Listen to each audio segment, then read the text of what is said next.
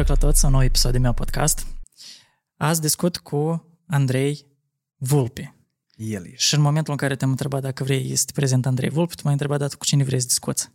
Așa că pentru cei care nu-l cunosc pe Andrei Vulpe, el în breasla, în nișa oamenilor de producție muzicală, muzicieni și tot așa, el e cunoscut în calitate de Fox sau Fox Banger. Da.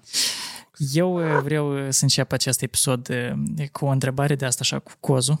Yeah. Eu vreau deodată să le zici oamenilor cu cine colaborezi sau cu cine ai colaborat, pentru cine ai scris muzică sau ai făcut parte. Mai scurt, eu vreau ia ca deodată tu să vii cu expertiza ta de ia că te uite cu cine am lucrat și de acolo, da, mă spornim discuția în detaliu. Știi? Deci vrei să spun cu cine chiar să lucrez acum, că sunt multe proiecte faine în proces. Hai! Și eu vreau pot să le dau un nume, da. Unul dintre proiectele faine pe care am început să lucrez de curând este Dan Bălan. Și pentru mine este o bifă de asta așa, cu bold, dublu bold. O, da. Ok. Cu Sasha Lopez, cu Dara, cu Iuca, cu Manuel Riva, Alexandra Stan. Am lucrat la proiecte de Andrei Bănică, din România asta. Dacă vorbim de la noi, Sunstroke Project, Acord, Pașa Parfene, câteva piese, inclusiv Soarele și Luna, care a reprezentat anul trecut Moldova la Eurovision. Oh, wow! Asta așa. Tu mai ai oxigen. Sunt mulți songwriter, Florian Rus, Iova de la HHH, inclusiv cu Smiley am fost într-un studio, Șerban Kazan, producător foarte bun, cu băieții de la Global mă cunosc cu câțiva, adică industria îți pare că e mare, dar când stai așa să te uiți, e destul de mică și destul de strânsă.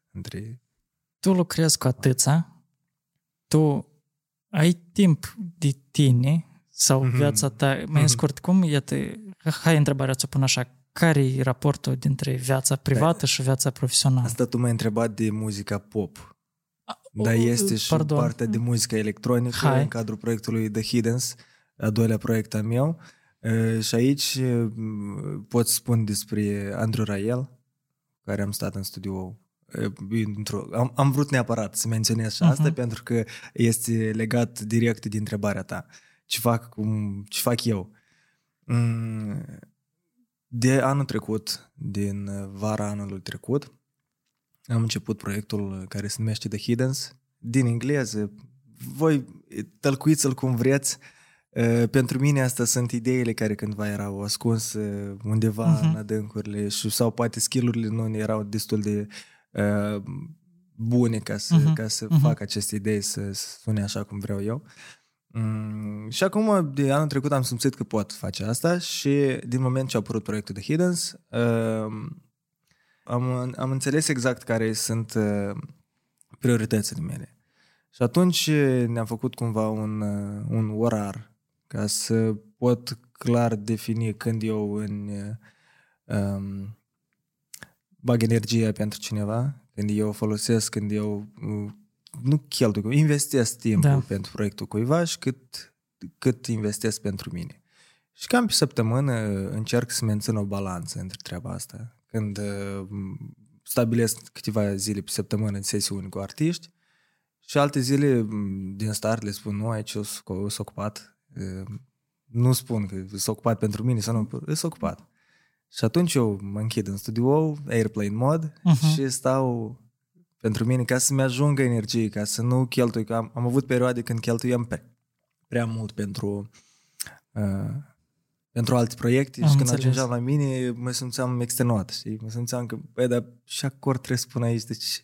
Stau cu mouse așa, știi, random și dau pe ecran și ce fac?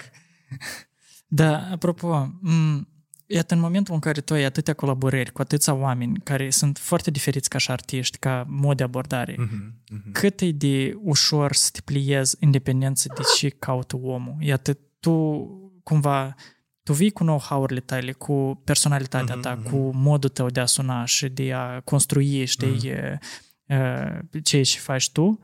Și cât de greu voi negociați anumite aspecte. Știi, omul vine la tine că el te vrea pe tine, ori pur și simplu are nevoie de cineva care pur și simplu să-i dea bătaie, știi? Sunt două variante. Tu ai menționat la început, colaborez cu atâția... Nu colaborez toți odată. Eu înțeleg, dar oricum... Producătorul bun trebuie să știi să se sincronizeze cu artistul, să-l asculte. Chiar și dacă stai în studio și în timpul sesiunii, când îți trei acorduri și artistul a îngânat o melodie, tu trebuie să știi să-l asculți, să o reții și să o implementezi în producție și după el în subconștient o să-i placă, pentru că el 5 minute în urmă el a îngânat melodia asta și tu ai băgat-o pentru instrument sau îi spui repede, hai înregistrează repede vocea asta până iese el la o țigară sau nu știu ce, aici deja tot sună. Și aici vreau să-ți răspund prin skill-uri. Deci skill-urile necesare te ajută să te adaptezi și din contră, ori te adaptezi după artist, ori îți menții așa bine poziția și te argumentezi și o faci în așa fel că sune bine piesa respectivă, că artistul spune wow, o da, eu fă ce ai de făcut mai departe, eu sunt absolut de acord cu toate deciziile care le iei tu acolo la tine în laboratorul tău în laptop. Cu asta m-am confruntat în 2020 când am fost la Global Records, când înainte de pandemie cumva cam era la începuturi, prin februarie, ianuarie, și eu am dat o bară.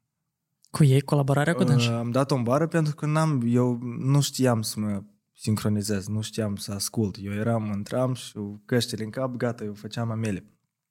Da, în studio mai sunt songwriteri. Este un chitarist, trebuie cu toți de lucrat, trebuie de făcut așa că de implicat pe toți și cu siguranță cumva o să iasă ceva mai bun. Rezultatul a fost, dar eu nu m-am... Adică ei cumva au văzut potențial, după s-a început pandemia și doar am continuat să discutăm la sesiuni și la asta, nu a fost vorba de semnat sau ceva. Adică o discuție a fost și atât. Dar pentru mine a fost o lecție foarte bună. Cum se întâmplă asta în industrie, chiar dacă România e partea unei industrii mari. Dar un exemplu bun cum se poate mai bine decât la noi. Pentru mine asta era destul. Eu până în momentul când am fost în România, eu am lucrat doar cu ai noștri, cu o mică paranteză, când cu băieții de la 7 clase am fost la HHH Production în 2019. Da, cam așa, adică e legat de experiență și de cum știi să asculți, că de ascuțită-i urechea. Tu câți ani ai?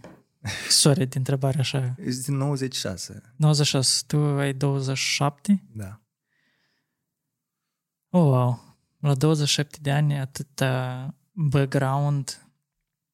Eu cred că e puțin. Mai am încă. Eu înțeleg că oamenii perfecționiști niciodată nu se mulțumesc cu... Nu, eu sunt foarte... Adică, eu sunt foarte mulțumit cu tot ce se întâmplă, cu absolut tot și încerc să iau deciziile iarăși în baza la cât de fericit eu o să fiu după ce o să fac asta. Eu mă sunt fericit că am lucrat cu... sau că am făcut așa tip de piese sau că așa tip de producții, că am folosit balcanici sau că... Eu cum o să fiu? O să fiu mândru de produsul ăsta. Da, gata, mergem. Dacă eu sunt din start că eu o să ascult asta după și o să ceva plânge și dracu, nu, Andrei, ce-ai făcut? Te-ai vândut pentru bani? Nu merge așa. Eu încerc să-mi dau seama care a fost parcursul tău de evoluție, pentru că eu prima dată am auzit de tine în momentul în care tu ai avut niște colaborări cu proiectul Tosh. Eu atunci, în premieră, am auzit de tine și după asta, bine, am de tine nu piesa, dar... Foarte bună piesă. Da. Apropo... Ai spus de Tosh. Da, continuă, da. Tu spune, nu e nicio problemă. Colaborarea cu Tosh a început de la piesa de tine, remixul pe care l-am făcut. Și care are vreo 300 sau 400 de mii la mine pe un canal de SoundCloud uitat. Eu l-am încărcat acolo și l-am lăsat. Și aparent, remixul la Tosh de tine, Fox Banger Remix, a fost câțiva ani la rând în charturi pe VK.com, pe Contacte. Okay. A fost în toate grupele posibile și dacă în sumă acolo mai mult de 10 milioane de ascultători, 10 sau 15 eu am calculat, la cât de mult e dublat piesa și prin câte grupe a fost piesa și câte urmăritorii grupelor și asta, dacă sumezi și vezi la fiecare postare unde este piesa câte vizualizări, acolo este o cifră. Doar că el, dar mă trebuie să iei number one în șopță în România, da? Da. Și după noi, când am fost prima dată la Quantum Music, acolo m-am făcut cunoștinți cu Irina Rimes și cu Lilian Dobândă. Acolo ne-am cunoscut prima dată. Și acolo am avut o zi liberă și au venit Tosh. Eu la i-am scris, băi, ești în București. Da, hai să... Remix am făcut, hai să facem ceva original. Și atunci nu a ieșit nimic. Și un beat, hai, ceva, nu știu. Da, vibe mi-a plăcut. Am energia și cum e ca om. Și mai mult am vorbit decât am creat. Dar a fost fain. Și după, când a început pandemia și când am revenit la Chișinău, noi, într-o săptămână, am făcut un album. Practic. Și asta e tare, tare, tare, asta tare... e fain. Da. Când după o oră în studio tu ai piesa, practic, structura gata, rămân păărțile tehnice, mix master, asta e altceva. Da, piesa tu ai... Nucleul, da, mă, de la zero. Uh-huh. Cât timp eu pun un kick, un bass și niște acorduri, gata, veni gata cu... un refren, hai repede să-l tragem, repede am tras câteva voci pe refren, sună, gata, hai, eu fac structura, tu faci strofa. Pac, pac, pac. Efectiv, foarte repede și foarte sănătos, cumva, și productiv și foarte faină colaborare. Eu am vorbit cu dânsul de vreo două ori, eu l-am chemat la Miau, și că ultima discuție cu dânsul de săptămâna trecută, el mi-a promis că vine cam pe la Paște, că inițial trebuia să vină iarna și eu tare, tare vreau să discut cu dânsul, inclusiv partea asta, pentru că eu l-am cunoscut cumva la începuturi, când el avea niște dileme interioare, care, mă rog, unele s-au conturat sau s-au transformat în altele și că vreau să văd până la urmă peste nu știu câți ani, după ce noi am colaborat, ce se întâmplă în capul lui. Dar revenind la ce vreau eu să aflu, cum a avut loc că evoluția ta în calitate de... Tu acum deja cumva ești... Eu nu știu exact cum să te pun. Producător / beatmaker / inginer de sunet / songwriter. Ok, adică tu ești... Și bun, hai dar să... De când e că a început tot parcursul ăsta tău? Cred că de prin 2017. Ok, adică amuși în 7-8 ani, da? Cam așa. Dar până la asta ce făceai? Până la asta am așapăr și DJing de cel mai jos nivel. Adică, cum cel mai jos? DJing de pe laptop. Dar înainte de asta ce ai făcut? Dar înainte de asta școală de muzică.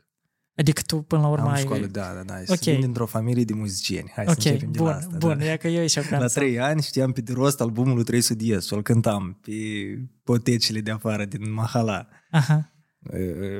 Vorbeam fluent și cântam la fel de fluent.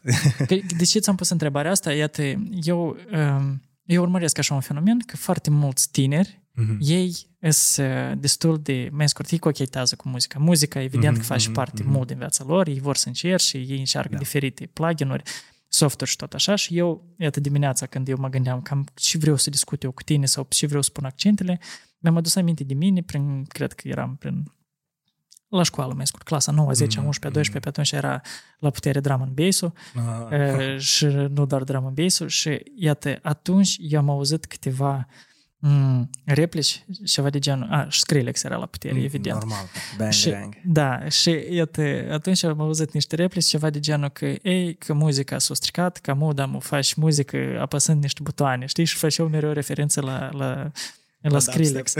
Da, la Skrillex. Și iată, eu cred că fenomenul de Skrillex, cumva, i-a motivat pe mulți tineri, până la urmă să încerce, chiar dacă n-au normal, background muzical, știi? Evident că background-ul muzical îți deschide niște ușurile câțiva mai repede, pentru că tu înțelegi niște procese din spate, cunoști cum să faci niște lucruri. Da. Și atunci mi-era interesant, în cazul tău, cum tu ai decis să ajungi, știi, iată, din părinți muzicieni, după asta tu cântai și transformarea asta. Adică, de ce ai mers pe... Mai comod că e o istorie lungă. Da, adică mi-e interesant cumva și te-au făcut să faci această transformare, mai ales în Moldova, unde industria muzicală ea mai nouă a devenit mai atractivă pentru tinerile generații. Da, și mai ușor disponibilă cumva, mai ușor... Eu am înțeles ce ai spus tu. La mine tot a început... din copilărie, deja din școala de muzică, când eram acasă, plângeam cu acordeonul în mână, tata spunea, nu învaț că o să trebuiască. Ok, bun, eu l-am crezut pe cuvânt, am învățat, pianul l-am făcut, vreo 5 clase de clarinet, fluier, evident, el vine în perechi, dansuri populare, full pachet. Eu eram băiatul care zilnic e la școala de muzică. Prin clasa 9 am înțeles că am o dragoste aparte față de informatică și de programare. Am vrut tare. Prin clasa 9 eu am paralel am finisat și am finalizat școala de muzică și gimnaziu și am vrut tare să vin la Ciprian Porumbescu sau la Neaga. Și tatăl a spus că nu, tu și așa o să te ocupi cu muzica, fă altceva. Eu foarte, cumva, m-am supărat, a fost supărător, cum, adică, nu, noi am, împreună cu sora am venit la Neaga, am depus actele fără ca să știi, n-am fost, adică tot s-a întâmplat așa, fix cum a spus el, nu a mers. Uh-huh. Și începând cu gimnaziu, eu am lăsat muzica într-o parte. Asta se întâmpla la Selemet Cimișlia, satul Selemet din raionul Cimișlia. Acolo este și un club, era cel puțin clubul, se numește La Bănel. Și eu, din dorința că, mă rog, dacă ți-am povestit că toată ziua eram la școala de muzică, nu prea aveam prieteni sau nu eram prin toate găștile, așa la școală, dar ușor, nu eram în anturajul în care eu poate aș fi vrut să fiu. Și zic, băi, cum pot eu să fiu mai curtoie? DJ eu trebuie să fiu. DJ. Și am început să fac niște pacuri cu muzică de care mie îmi place și să-i duc la DJ-ul din sat, pur și simplu, uite, aici și o flașcă, eu am strâns aici niște muzică, încearcă să pui. E băiatul tot, nu cu aparate, un laptop, mouse și un mixer, ceva, gata, nothing special. Clubul din sat, ce tu vrei. Da. Ca într-o zi, el a trebuit să plece. Au avut altă treabă și mă sună, spun, băi, tu ai muzică multă? Da, vine așa să pui muzică. Vine așa să pui la club muzică. Și așa s-a început mersul meu de DJing și deja muzică electronică. Până la acel moment eram doar pe clasică, pe pian. Eu am terminat cu 7 clase de pian, cântam tacata și fuga în re minor, știi? Adică eram... Paralel la școală, cum spuneam, dragostea față de informatică, tot cumva progresam în programare, un HTML pe acolo, un Java, un ușuriel, așa, ușuriel și tot, da, un C++, așa, de toate încercam. Chiar ceva proiecte interesante ne-au ieșit și ca într-un final, după clasa 12-a, am intrat la universitate la informatică și programare. Și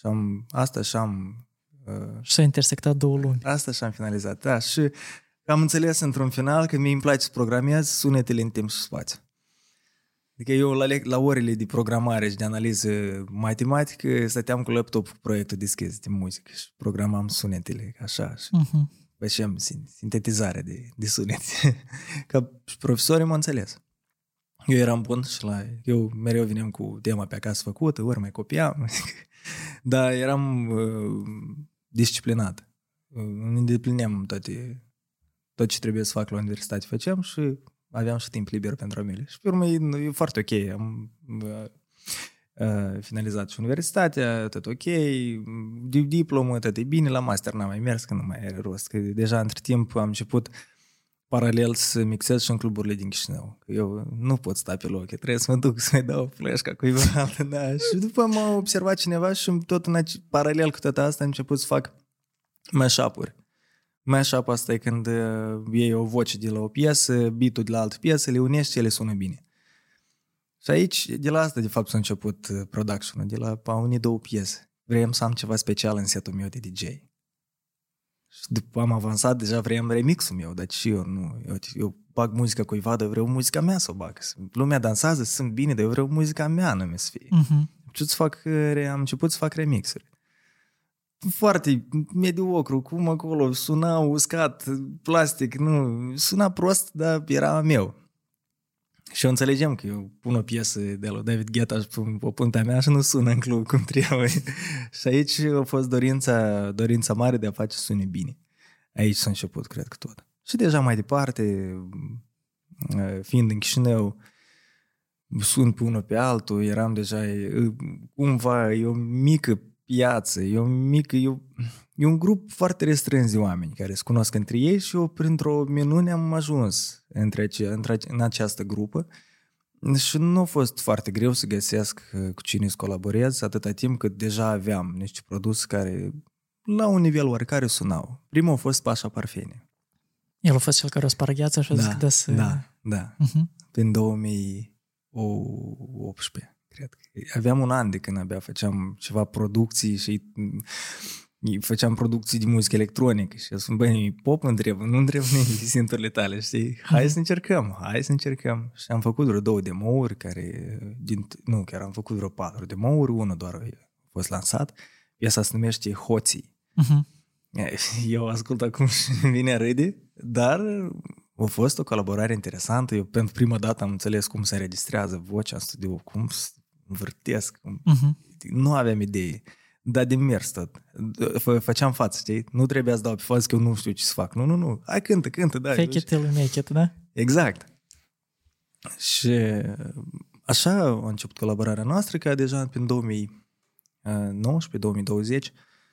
paralel a început cu 7 clase, cu un pic de România, acolo a apărut HHH Production și asta. Și cu Pașa am făcut piesa Lasă-mă.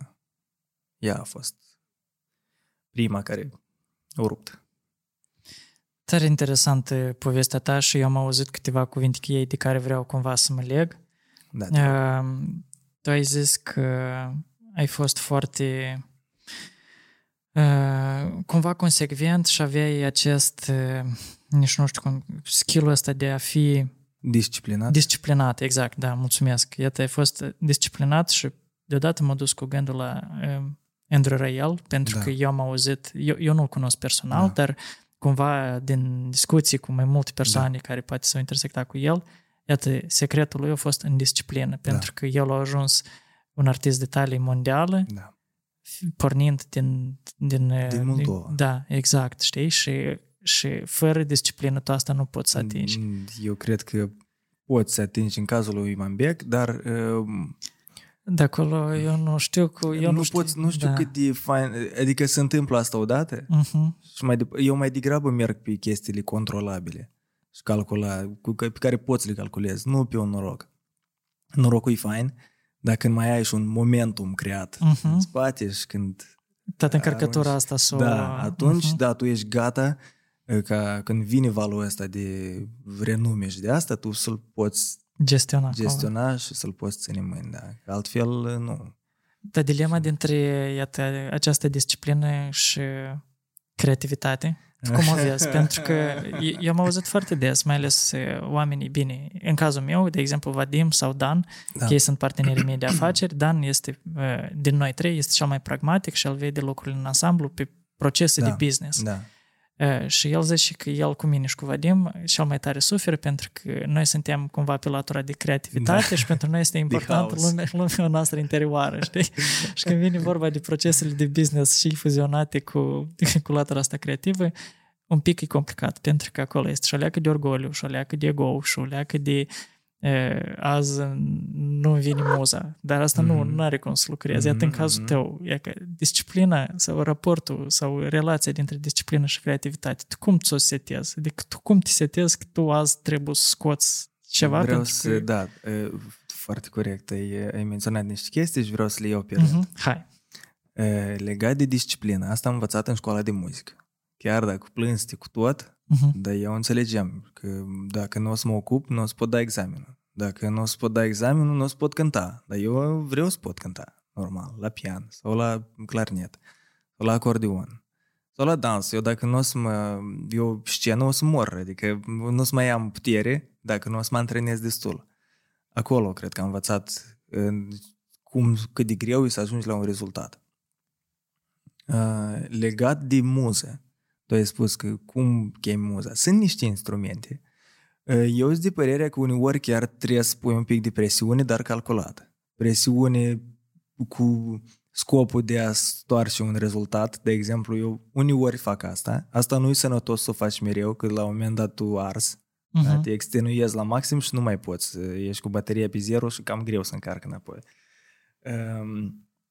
Dar încerc să mențin o sănătate psihică, dacă pot să-i spun, normală, ca pot să mă concentrez ușor. Când intru în studio, la mine cumva e automat telefonul, ori work mode, ori airplane mode.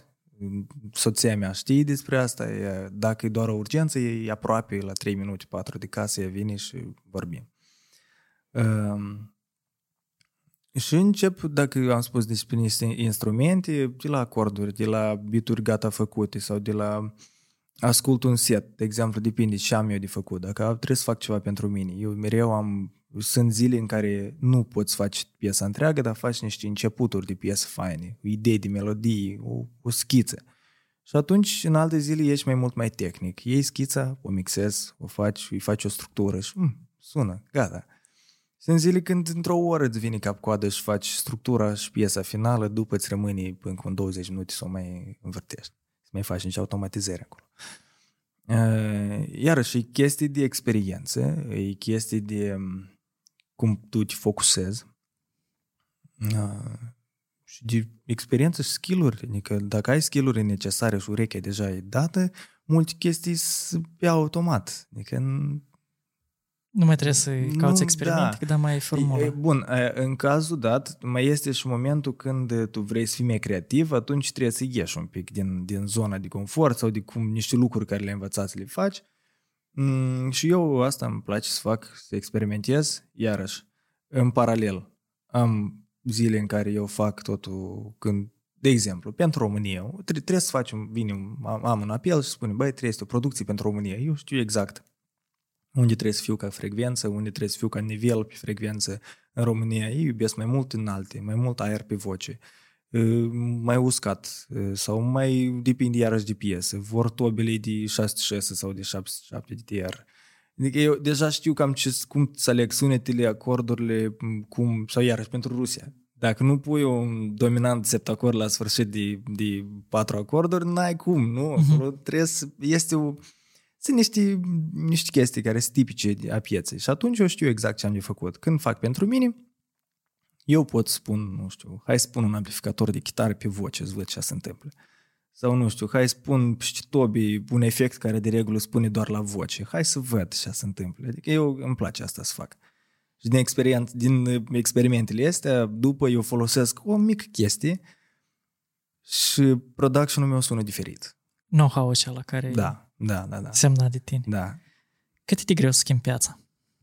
Cât e de greu să oferi pieței un alt ceva, un alt fel și oamenii se deprindă că nu neapărat trebuie să asculți același tip de beat sau aceleași melodii construite cam la fel. Cam despre asta am discutat cu Vlad la ultima întâlnire, cu Vlad Satoshi. Depinde despre ce piață noi vorbim.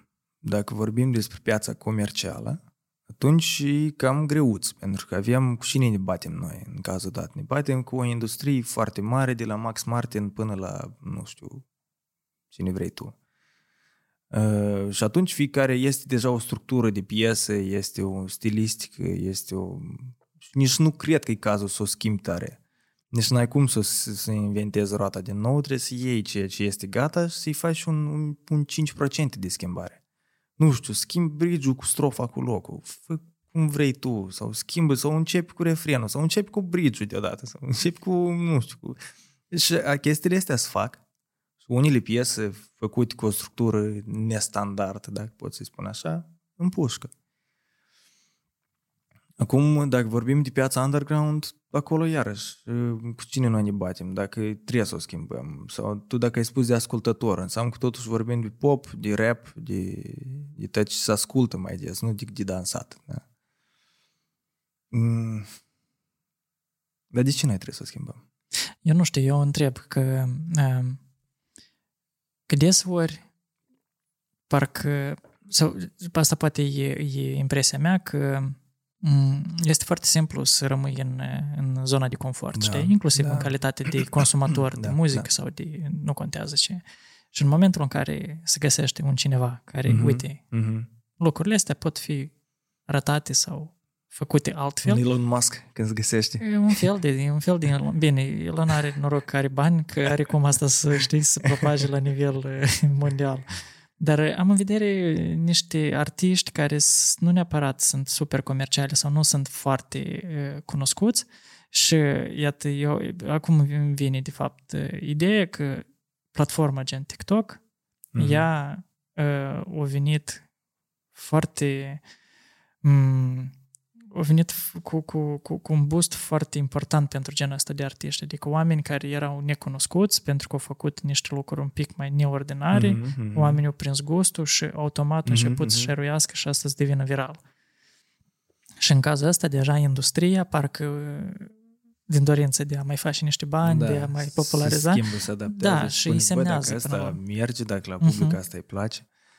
Da, cam așa se întâmplă lucrurile. Până nu demonstrezi că tu cuiva îi placi, investitorii, știi, până nu demonstrezi că produsul tău e plăcut și poate fi vândut și lumea îl apreciază, da, trebuie să fii un pic mai...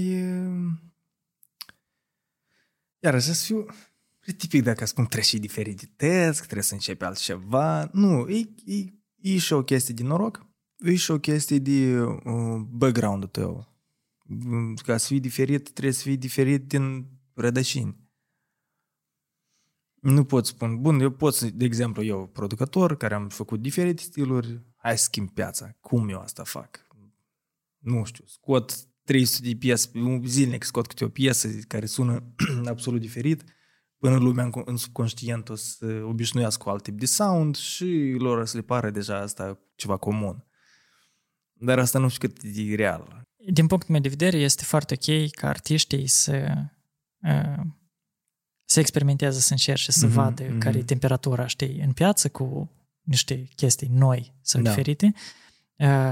Dar întrebarea e cât timp asta trebuie să fac, pentru că riști să lupți cu niște mori de vânt, știi, să încerci, să tot încerci, să fii consecvent, să scoți, să scoți, dar până la urmă feedback-ul să nu fie același, pur și simplu să te frustrezi și zici că mă duc să fiu inginer sau whatever, știi, adică să renunță la chestia asta doar pentru că piața nu înțelege. Și atât, întrebarea mea cumva e care este limita asta dintre să fii consecvent și să fii realist și zici, ok, uite, asta nu merge, tu poți, evident, să continui până chiși, dar îți merită sau nu se merită, dar tu cum vezi limita asta? Interesant că anume eu să tu ești pentru că tu, cum să zic, eu pe tine te văd ca un om foarte echilibrat, adică tu ești gata și de experimente, tu ești gata și să confrunți cumva anumite stereotipuri ale pieței, cum trebuie să suni muzica, dar în același timp tu ești gata să fii și cu minșor, între ghilimele, știi? Adică să dai și ei și piața vrea, adică nu neapărat și ei și crezi tu.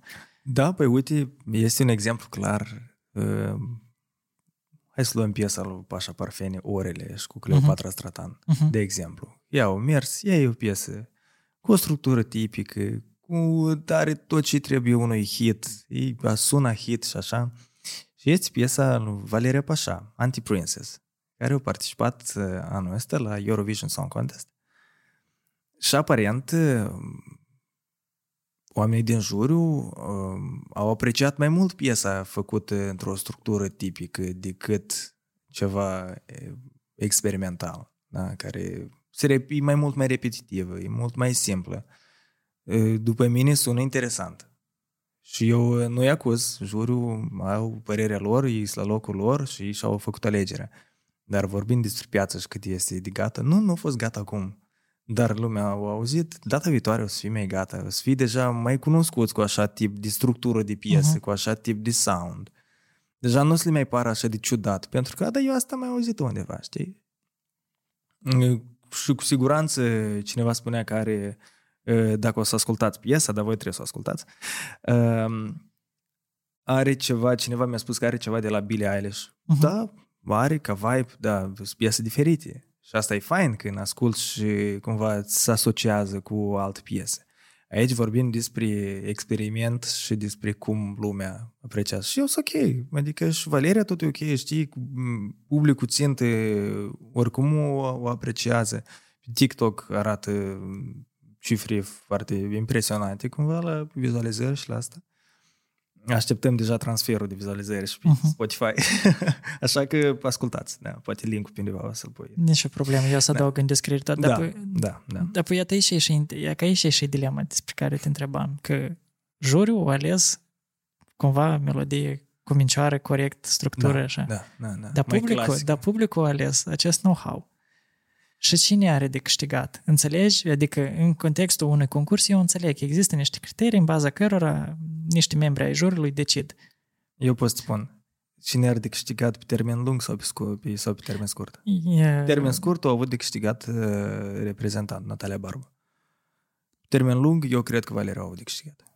Dar, iarăși, în dependență de ce o să fac ea mai departe. Dar eu cred că eu am câștigat pe termen lung. Și cu cumva valul de nemulțumire a oamenilor care au tot dreptul să fie nemulțumit, și Valeria, și noi toți din echipă, tot n-am înțeles până la urmă exact. Iar noi am citit regulamentul, bla bla bla, da, atât, asta e clar. Dar precis e răspunsul ăsta oficial sau... Da, bun, nu mai contează. Asta e. Suntem în Moldova și multe subtilități poate nu le cunoaștem. Un exemplu clar de artist foarte curajos la capitolul experiment este Ivan Dorn. Uh-huh. Dacă știi ce s-a întâmplat cu piesa până Lova, cât de mega accesibilă pentru un public larg piesă. Și hop, Calaba, Africa. Și da, el a avut un mare hate. Pe YouTube era număr egal de like-uri și dislike-uri. Nevoie în comentarii, două tabere. Și oricum nu l-a încurcat să experimenteze mai departe, pentru că el e liber și nu este legat de o piață, pentru că el știe că oricum sunt oameni care să-l aprecieze, care o să-i aprecieze creația în orice tip ar fi. Dar el are gust. Și eu înțeleg ceea ce face el. Că orice majoritatea pieselor lui îs cu gust, din punct de vedere muzical, foarte... foarte ok, foarte bun chiar. Acordurile îți par că sunt complicate și că nu știu, dar ele sunt foarte la locul lor, așa cum trebuie. Beat-ul tot, dacă e mai diferit, sau cu alt atac, cu alte contrapuncte, cu alte nu știu cum. Uh-huh. Dacă stai și închizi ochii și asculti cum curge piesa, e tot bine la des. Chiar, e tot la locul lui. Africa, tare, foarte bună piesă, colaba, tot. Acolo tot e spart, e rupt. Dar dacă te oprești un pic și începi a simți unde e timpul tare și cum curge piesa, și trebuie. Da. De altfel, dacă lumea n-ar aprecia așa ceva, n-avea să se întâmple prodice, n-avea să se întâmple nimic. Da. Dă să-ți pun o întrebare destul de provocatoare. Te rog. Pe scară de la 1 la 10. Da. Ce note oferi pieței muzicale din Moldova? Iată, în contextul anului 2024, când de câțiva ani voi, generația asta tânără, ați venit cu un alt fel de sunet. Adică ați dezmorțat piața, din punctul meu de vedere. Și unde trebuie să mai lucreze piața? Noi suntem, o să revin la cifre exacte, dar eu trebuie mai întâi să mă gândesc care ar fi ea și trebuie să ne argumentez răspunsul. Piața muzicală de la noi este în curs de dezvoltare. Nu cred că e o piață muzicală dezvoltată cu multe laturi și este o piață în curs de dezvoltare și ca și orice altceva în curs de dezvoltare mai are și niște lucruri la care trebuie să lucreze mai mult. Cu toate astea, noi avem mult echipament frumos, bun, calitativ, avem locuri în care se poate de făcut concerte. Este arena, este palatul, sunt stadioane, sunt... Am rămas să lucrăm la marketing, la reclamă. Noi produs să-l facem. Hai să vedem cum îl vindem, cum să optimizăm vânzările. Dacă să ne uităm în lanțul ăsta de producție și vânzare, cred că iarăși trebuie de investit mai mult, dar de unde bani de investiții, știi? Din YouTube, din Spotify, nu prea, YouTube-ul nu prea achită la noi și Spotify-ul la fel, adică ușurel, mult mai ușurel decât în Norvegia, de exemplu. Și eu pot să-i dau nota... Mă pui într-o situație, eu nu știu, chiar, adică nu știu după ce criterii exact să analizez asta, pentru că, iarăși, noi avem artiști începători care, dacă ajung la un nivel oarecare aici, înțeleg că piața în curs de dezvoltare își duc pe o piață care deja e mai dezvoltată, își duc în România sau își duc în alte țări. Și condițiile care trebuie create pe piața noastră, iarăși, tot noi trebuie să le creăm, sau casele de producție, cum ar fi Versus, de exemplu. La ei se întâmplă lucruri foarte frumoase. Foarte mult produs se face, scoace. El tot este lansat. Numai nu știu de ce... Nu, adică... Și asta nu e vina lor. Piața noastră încă oscilează între el și să asculte Miyagi sau Nemax, știi? Că tot Nemax e tare crutoie, Nemax, respect. Pe mai departe, muzică, lansează. Este... Noi, apropo, avem o piesă cu el și cu Olga Verbițchi, care neapărat trebuie, cât mai curând, împachetat frumos și lansată. Până nu o să demonstrăm publicului că suntem la același nivel. Cu și asculți tu. Și hai, poate asculți mai întâi asta. Hai, dă-i play. Hai că o să-ți placă. Sau poate nu o să-ți placă, dar dacă nu o să-ți placă, noi să fim siguri că nu ești tu a noastră. Uh-huh. Și piața noastră e diferită, de exemplu, față de România, pentru că avem alt background. Noi am trăit de la, nu știu, Dan Spătaru până la Petliura, știi? Adică puteai să mergi pe o cărare într-o mahala și într același timp să cânti 5 stiluri de muzică diferite, în limbi diferite. Știi? De la Tarkan până la... E adevărat, dar... Da. Cumva, de ce ți-am pus întrebarea asta cu note? Pentru că dacă m-aș fi gândit amu 5 ani... Iartă-mă, poate mă sună ceva cu mașina. Da, davai. Sasha Lopez, iartă-mă, trebuie să-i răspund. Răspunde. Da, Sasha. Băi, ești la un podcast, e urgent? O să-ți scriu un mesaj, am feedback-ul. Da, hai. Nu e nicio problemă. Noi în direct l-am avut pe Sasha Lopez și pe Vanotec, aparent. Da. Voi vă închipuiți care e nivelul de mai scurt. Okay. Revenind la ce spuneam, că dacă acum 5 ani ți-aș fi pus aceeași întrebare, eu cred că n-aș fi avut un răspuns doar pentru că să nu supăr oamenii care sunt în industrie. De ce? Pentru că în mare parte oamenii sau...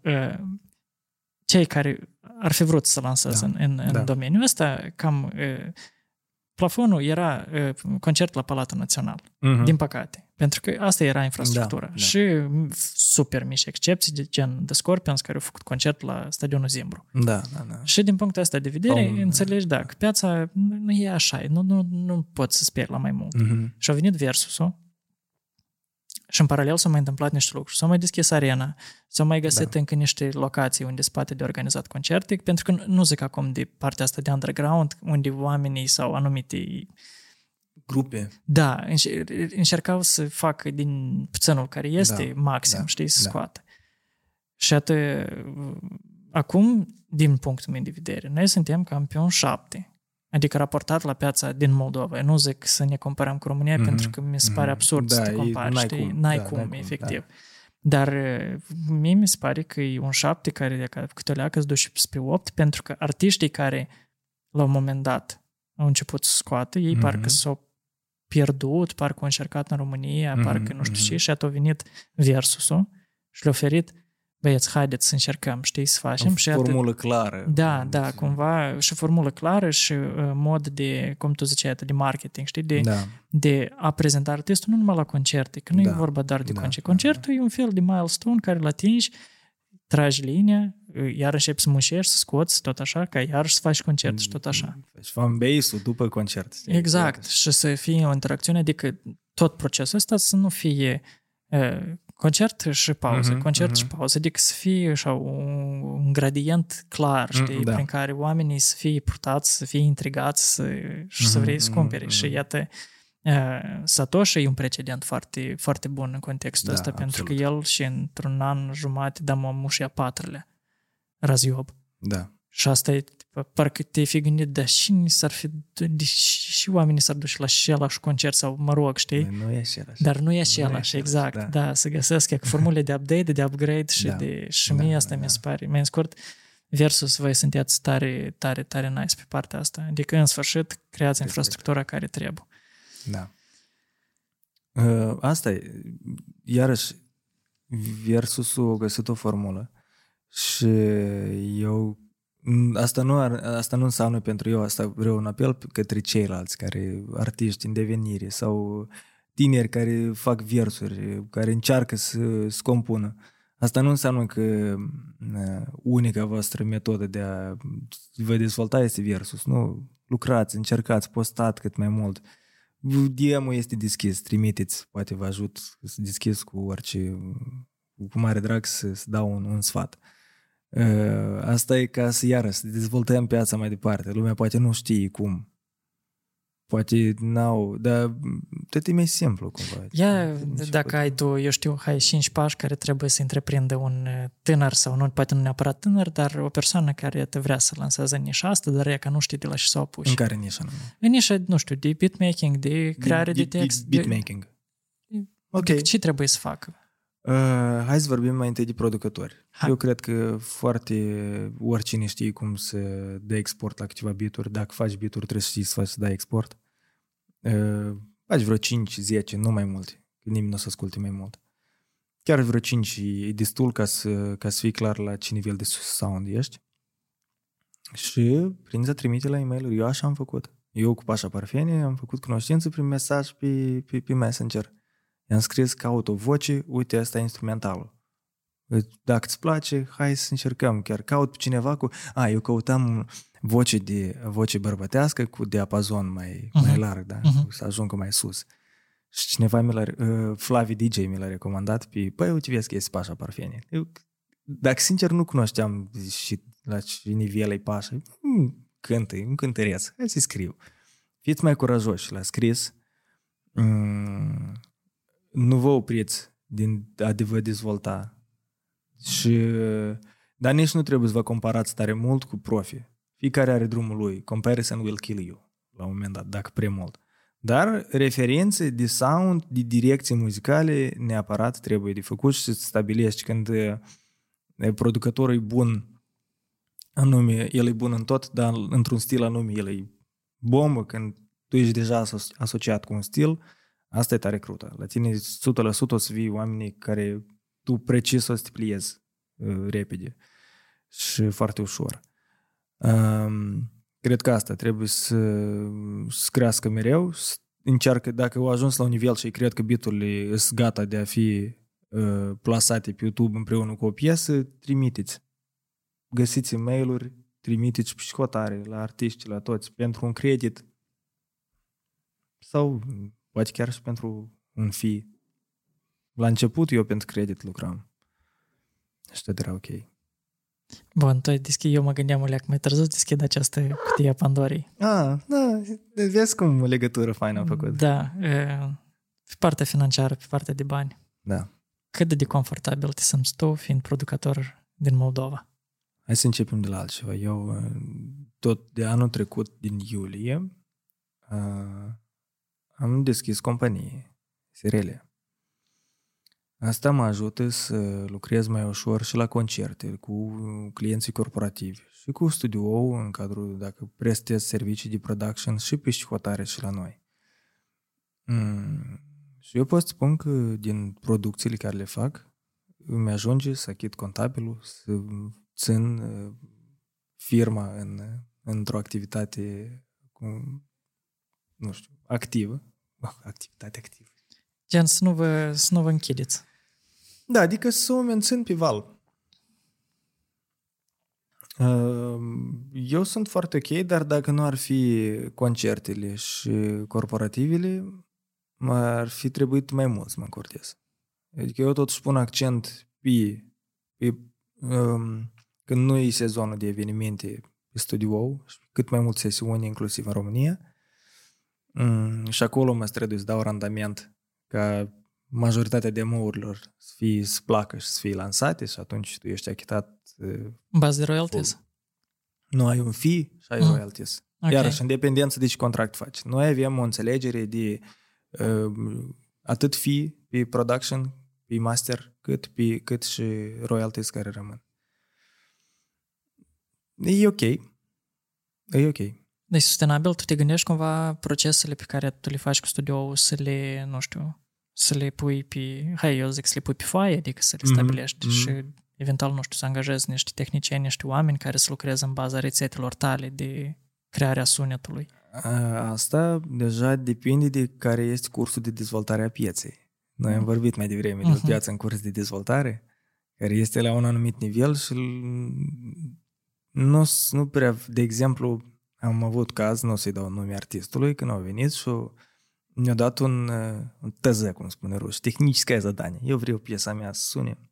Deci a venit artistul și spune că, eu vreau piesa să sune așa de super, ca în România, ca în Ucraina, ca sune la fel de fain ca în America, unde ne-ai pune piesă, să aibă elemente, ca la onuca, să aibă instrumente, nu știu, populare, cu ceva balcanic, poate, nu știu, un fluier, o vioară, să folosim, băgăm într-un mix ceva fain de beat-ul, sune așa production, ca la tățile. Și mandibula. Cam așa ceva. Zic, ok, în cazul dat o să avem nevoie de echipă mai mare, respectiv partea de mix master o să fie trimis în America, la profesorul meu, la Mădălin Roșuoru, eu cu el colaborez pe partea de tip, iarăși, independență, dar eu vroiam să colaborez pe acest proiect cu el, pentru că el a colaborat cu Imagine Dragons, cu David Guetta și așa, și el știe cum trebuie să fac sunetul de acolo, de sus. Și aici zic că o să avem nevoie de instrumentiști, de asta, adică trebuie să fie o echipă mai mare, respectiv prețul pe piesă să fie atâta. Și reacția a fost ei, de unde vă luați așa prețuri? Adică ei argumentez, zic, în România și mai scump decât atât eu, pentru că e altă piață. Eu ți-am făcut, pentru că tu ne-ai spus că vrei vreo 50 piese, ți-am făcut o reducere și tu încă și după asta am mai negociat, încă mult ai negociat. Ne-a lăsat în avans ca până la urmă să iei avansul înapoi. Timp, emoții, nervi, da, ok. Asta e. Și respectiv ideea de a avea o echipă și de a avea un studio multifuncțional în care poți să vii să faci orice, încă e prematur pentru piața noastră. Adică mai avem încă. Chiar și iarăși, care este cerința pieței? La noi nu prea se înregistrează banduri sau nu prea se merge pe muzică. Iarăși, este un hub, este Mediacore, este Paul Small, Pavel Malșev, care e acolo. Mai sunt băieți talentați, Cosmos în buzunar, care toți acolo și ei mai înregistrează instrumente live, tobe și asta. Eu să mă acces pe altceva un pic, respectiv, momentan nu am nevoie de... Noi suntem doi colegi, suntem eu și Michael Rand, împărțim același studio. Noi ne simțim mega confortabil în doi, e destul, chiar e destul pentru a scoate orice tip de produs care sune foarte bine. La nivel de satisfacție interioară, tu având mai multe proiecte... Da. Adică și pe partea de producție și pe partea de muzică electronică și comercială, tu din și mai tare căifuiești. Adică tu unde te simți mai mult tu, ori nu poți să te limita? Pot să zic. Deci la mine stă cumva pe balanță procesul de creație și sinergia din timpul concertelor. Când tu ești pe scenă și publicul îți aruncă tot niște energie, tu dai înapoi și asta e tare fain. Sau chiar și aceleași evenimente private. Mai nou, mai de mult la nunță lua DJ-ul pe toată seara. Acum poți să iei DJ-ul, de exemplu, la o nuntă pe 2 seturi sau pe un set. Ceea ce e foarte ok, pentru că toată seara este altcineva pentru fundal sau pentru... Cred că e la jumătate. Mai mult, nu. Totuși mai mult e procesul de creație. Hai să spunem 70% procesul de creație, de studio, și 30% energie din concerte. Adică pentru tine oricum feedback-ul oamenilor este important. Da, adică nu te limitezi strict la deloc, să faci treaba în studio și... Când e prea mult concert, când e prea mult te extenuezi, evident. Procesul de creație mă încarcă la fel de mult. Dar totuși publicul tot are un impact. Și milestone-uri ai pentru următorii 5-10 ani, adică, sau poate nu neapărat 5-10 ani, cât iată, neapărat vrei să colaborezi cu cineva din industrie. O să zic. Hai. Și cât e de realizabil? Pentru că e aparent... foarte realizabil. Ok. Eu tot anul trecut, dacă vreau să mă întreb, eu spun, nu, Armin Van Buuren, trecul meu să le iei. Și cu tine, care? Ultimul meu release a fost în radio show la Armin Van Buuren, ca o piesă Progressive Peak of the Week, ca piesa a fost selectată de el, ca în stilul Progressive House, piesa săptămânii. Și mai departe vreau,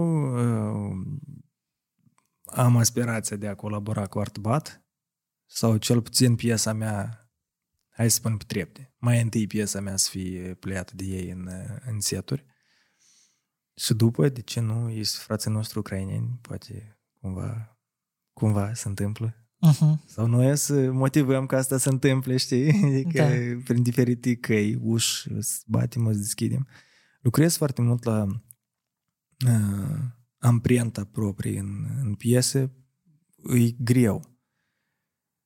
Și piața e mereu în schimbare și cumva tu vrei să fii și original și totodată și adaptat la tendințe.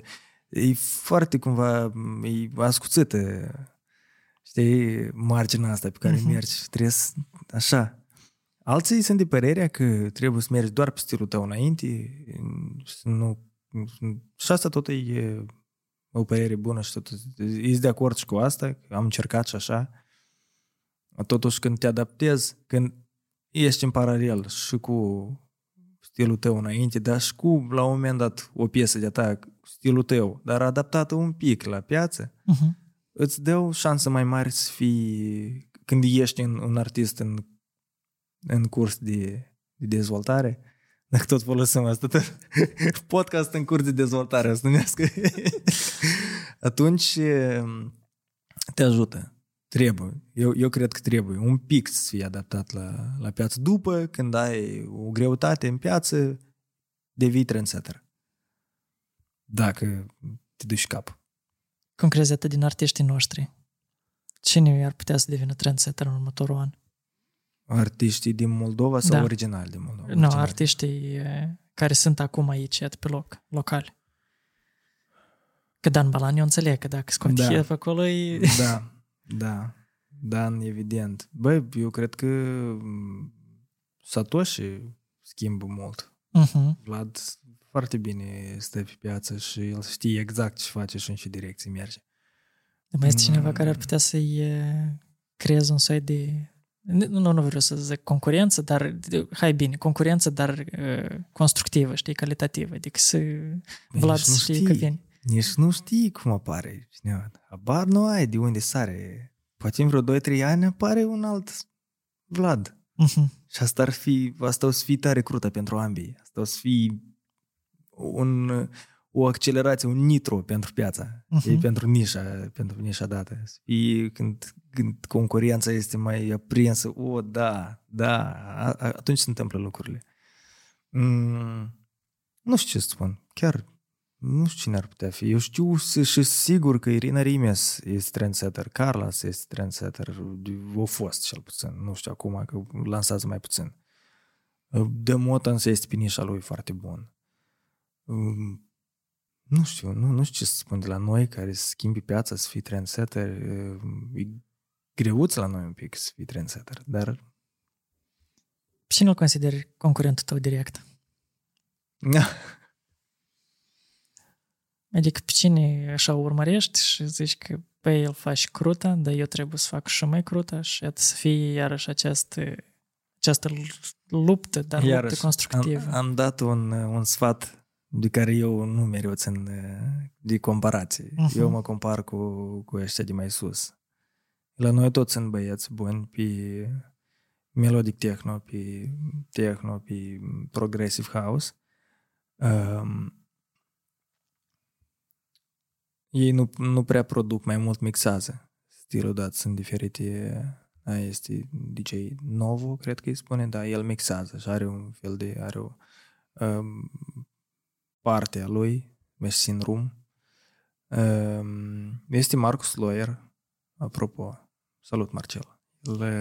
are o școală de DJing și de producție. Are produse interesante, dar scoate foarte rar. Marcel, hai poate cumva mai des. Hai să te întrecem.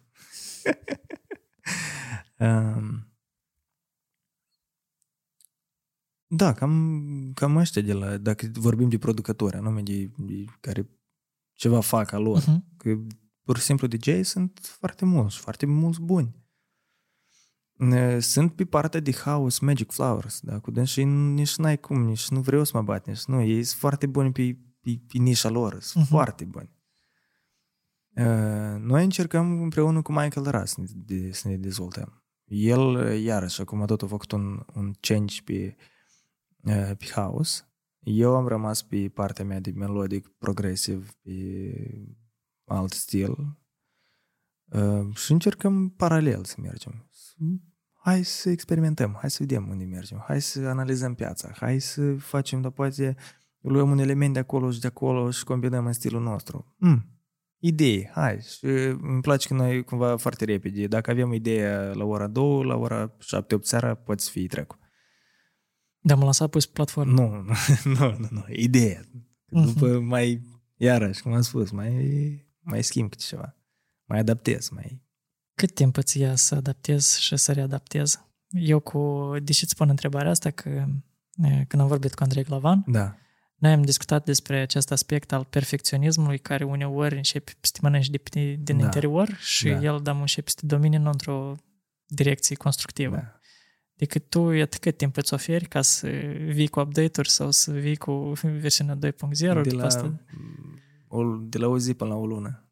Adică dacă ai trecut de o lună, gata, tu uiți, îl lași așa cum este și mergi mai departe. Da, dacă am trecut de 2 săptămâni, de regulă, eu las piesa și revin pe jumătate la ea. Și dacă îmi place ideea, pot să o refac. Dacă nu, acolo rămas. Eu, cumva, am încredere în ce și simt.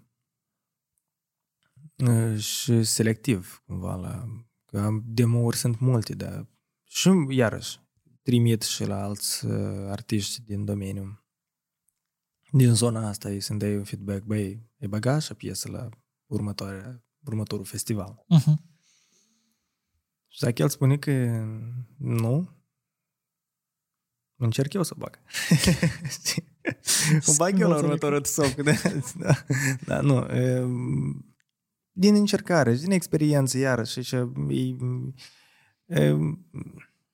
nu există o formulă exactă. Da, adică e de la caz la caz. Dar uneori, apropo, de sunetul lui Vanatec, el așteaptă să-i dea un remix care trebuie să iasă.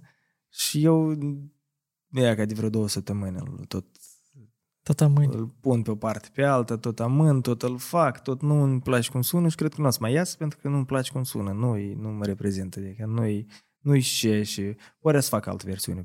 De regulă așa, lucrez la o versiune de remix vreo 3 săptămâni, 2-3, și după ștergi tot și într-o seară faci o versiune care, mai puține elemente, mai bine sună, mai cu gust, perfect. Eu mă stăteam și mă gândeam, e că tu, în timp de o oră, cât noi discutăm, pe tine te-au sunat Vanotec și Sasha Lopez. Tu colaborezi cu oameni care e în staff tehnic, care Imagine Dragons. Mai scurt, e că eu încerc să construiesc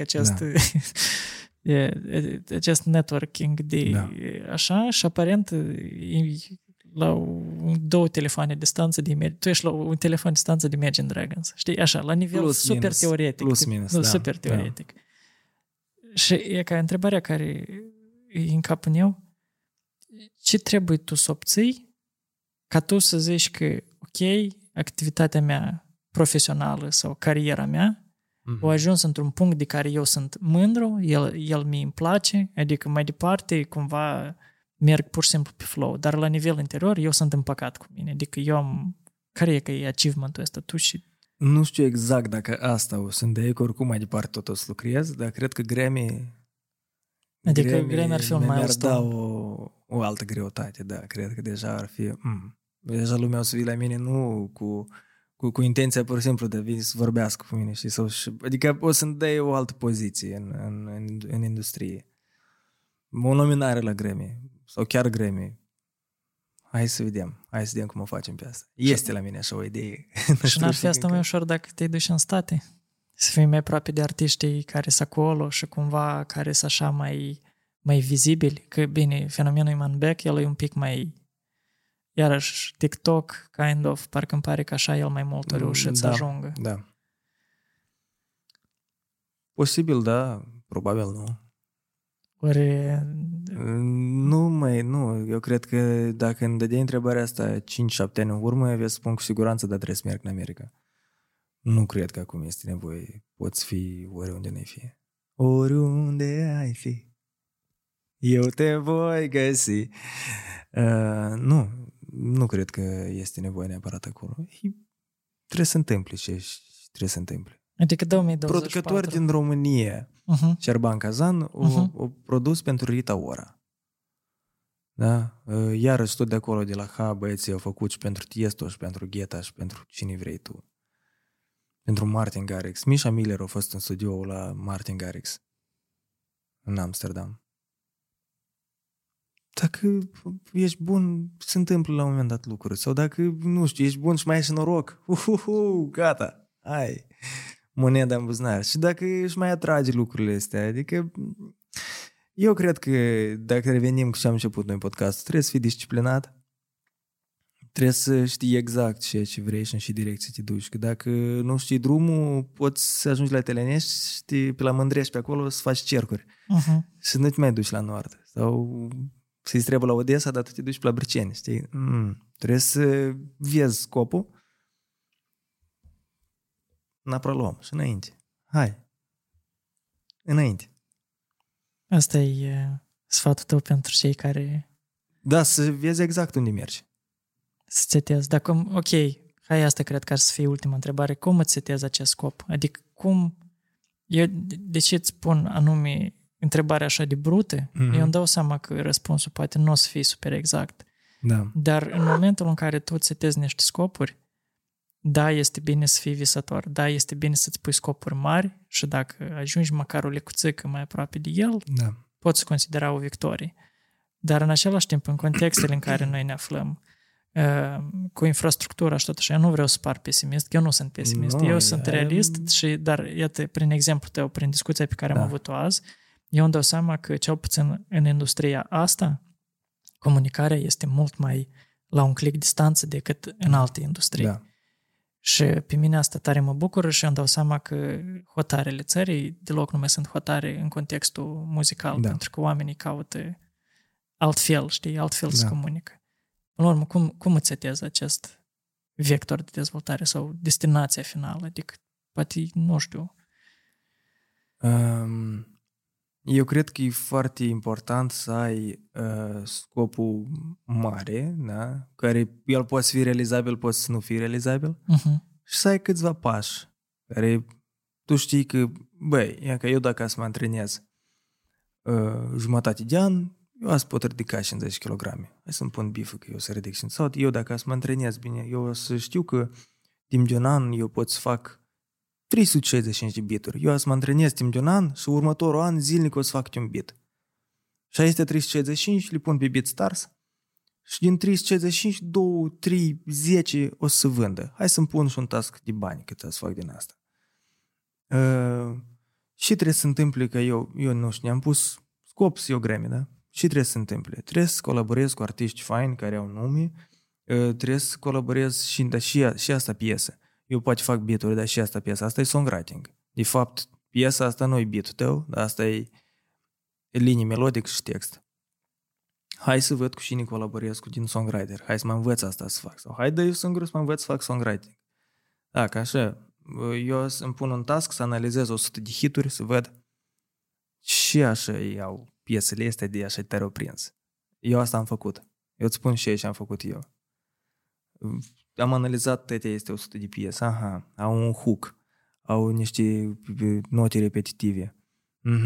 Înseamnă că eu îmi pun task să fac 50 de beaturi cu linii, nu neapărat text, dar să trag deasupra linii melodică care sună a hit.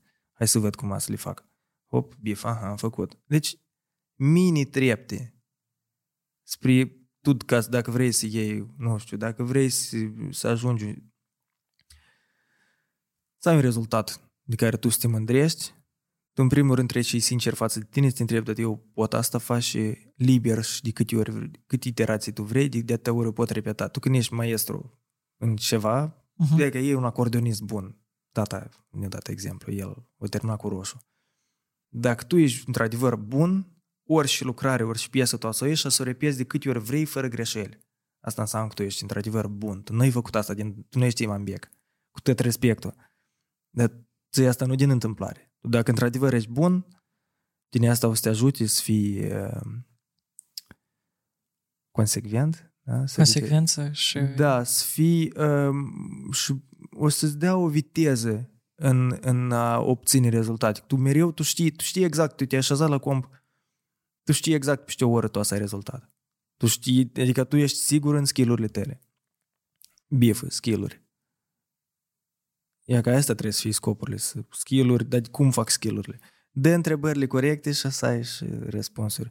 Și asta o să-ți dea energie destulă ca tu să te miști spre colaborarea cu, nu știu, cu David Guetta.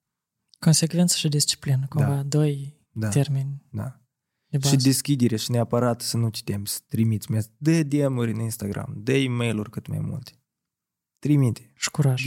Curaj. Din 101 o să fii deschis și poate o să răspundă înapoi că, băi, nu-i potrivit piesa pentru noi. Dar mai trimite.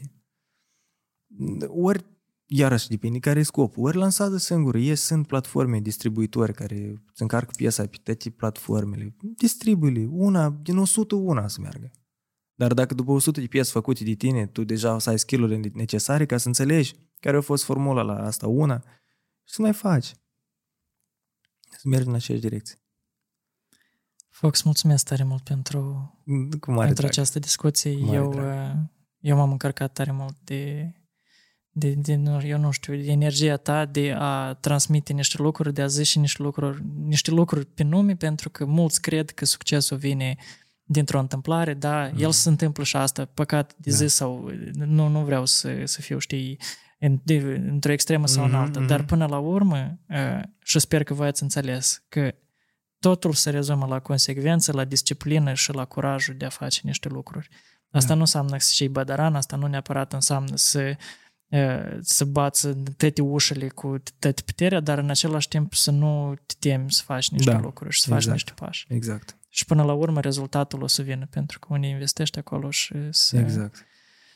Mersi tare mult. Eu mai scurt, eu însă te urmăresc super activ, pentru că genul ăsta de oameni pe mine mă inspiră și îmi dă de înțeles că hotarele sunt doar la noi în cap. Și le mulțumim și celor care au privit. Sper că nu v-am plictisit. Sper că v-a fost interesant. Ne auzim. Instagram o să fie undeva. Da, eu am să adaug în descriere toate link-urile de Instagram și inclusiv platformele unde tu lansezi muzica pe diferite. Și dacă ai și un top 3 care îți ții cel mai tare, îți place, eu scriu top 3 și piesele care le scos cu feature sau cu un produs. Bun. Ne tare interesant, da? Eu vă aștept pe voi în secțiunea de comentarii și ne vedem și la episodul următor. Pa, pa!